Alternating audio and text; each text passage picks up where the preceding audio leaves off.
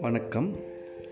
ஒரு ஆடிட்டரோட அப்பாயின்மெண்ட் நோக்கம் என்ன அப்படின்னா அவர் ஃபினான்ஷியல் ஸ்டேட்மெண்ட் சரியாக தப்பா அப்படின்னு சொல்லி he has to give a opinion அப்போ இதுதான் main objective of appointment of an independent auditor so எப்படி மாரி ஒப்பீனியன் அவர் கொடுக்கணும் அப்படின்னா he has to give a appropriate opinion அது என்ன சார் அப்ராப்ரியேட் ஒப்பீனியன்னா என்ன?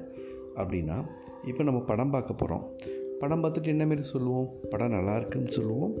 நல்லா இல்லை அப்படின்னு சொல்லுவோம். சுமாராக இருக்குது அப்படிம்போம் இன்னும் சிலது திருப்தி இருந்தால் நல்லா இருக்குது அப்படின்னு சொல்லி சுமாராக இருக்குது அப்படின்னு சொல்லுவோம்.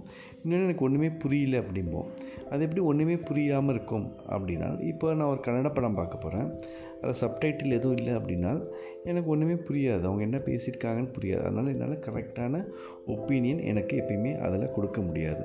ஸோ இந்தமாரி சமயத்தில் it's called as an irrelevant opinion அப்படிம்பாங்க.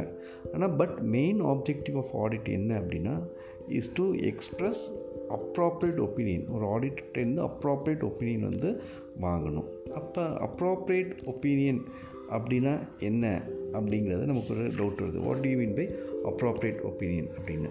அப்ராப்ரியேட் ஒப்பீனியன் அப்படின்னா பயாஸ்டாக இல்லாமல் கொடுக்கணும். பயாஸ்டாக இல்லைன்னா ஒருதலை பட்சமாக இல்லாமல் நேர்மையாக தரம் பார்த்து வெரிஃபை பண்ணி he has to give a opinion without அன்பயாஸ்டாக கொடுக்கணும். அவர் வந்து பயாஸ்டான ஒரு ஒப்பீனியன் கொடுக்கக்கூடாது. இப்போ நான் விஜய் ரசிகர்கள் விஜய் படம் பார்த்தாங்கன்னா நல்லா இருக்கும் நல்லா நல்லா இருக்குன்னு தான் அந்த படம் சொல்லுவாங்க.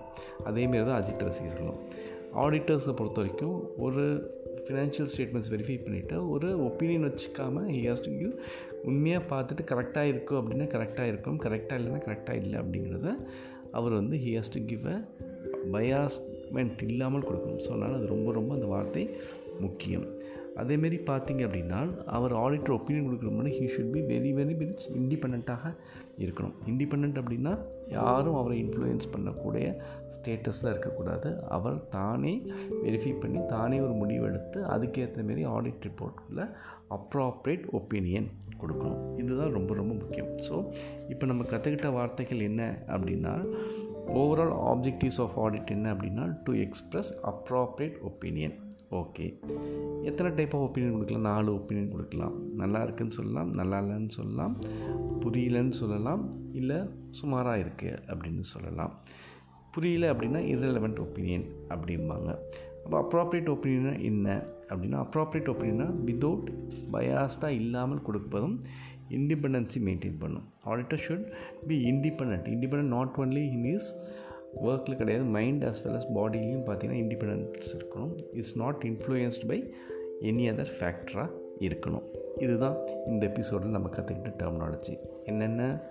ஓவரால் ஆப்ஜெக்டிவ்ஸ் ஆஃப் ஆடிட்னா என்ன? To express and appropriate opinion number one எத்தனை டைப் ஆஃப் ஒப்பீனியன் இருக்குது நாலு டைப் ஆஃப் ஒப்பீனியன் இருக்குது அப்ராப்ரியேட் ஒப்பீனியன் என்ன அப்படின்னா பயாஸ்டாக இல்லாமல் இண்டிபெண்ட்டாக ரிப்போர்ட் கொடுக்க வேண்டும்.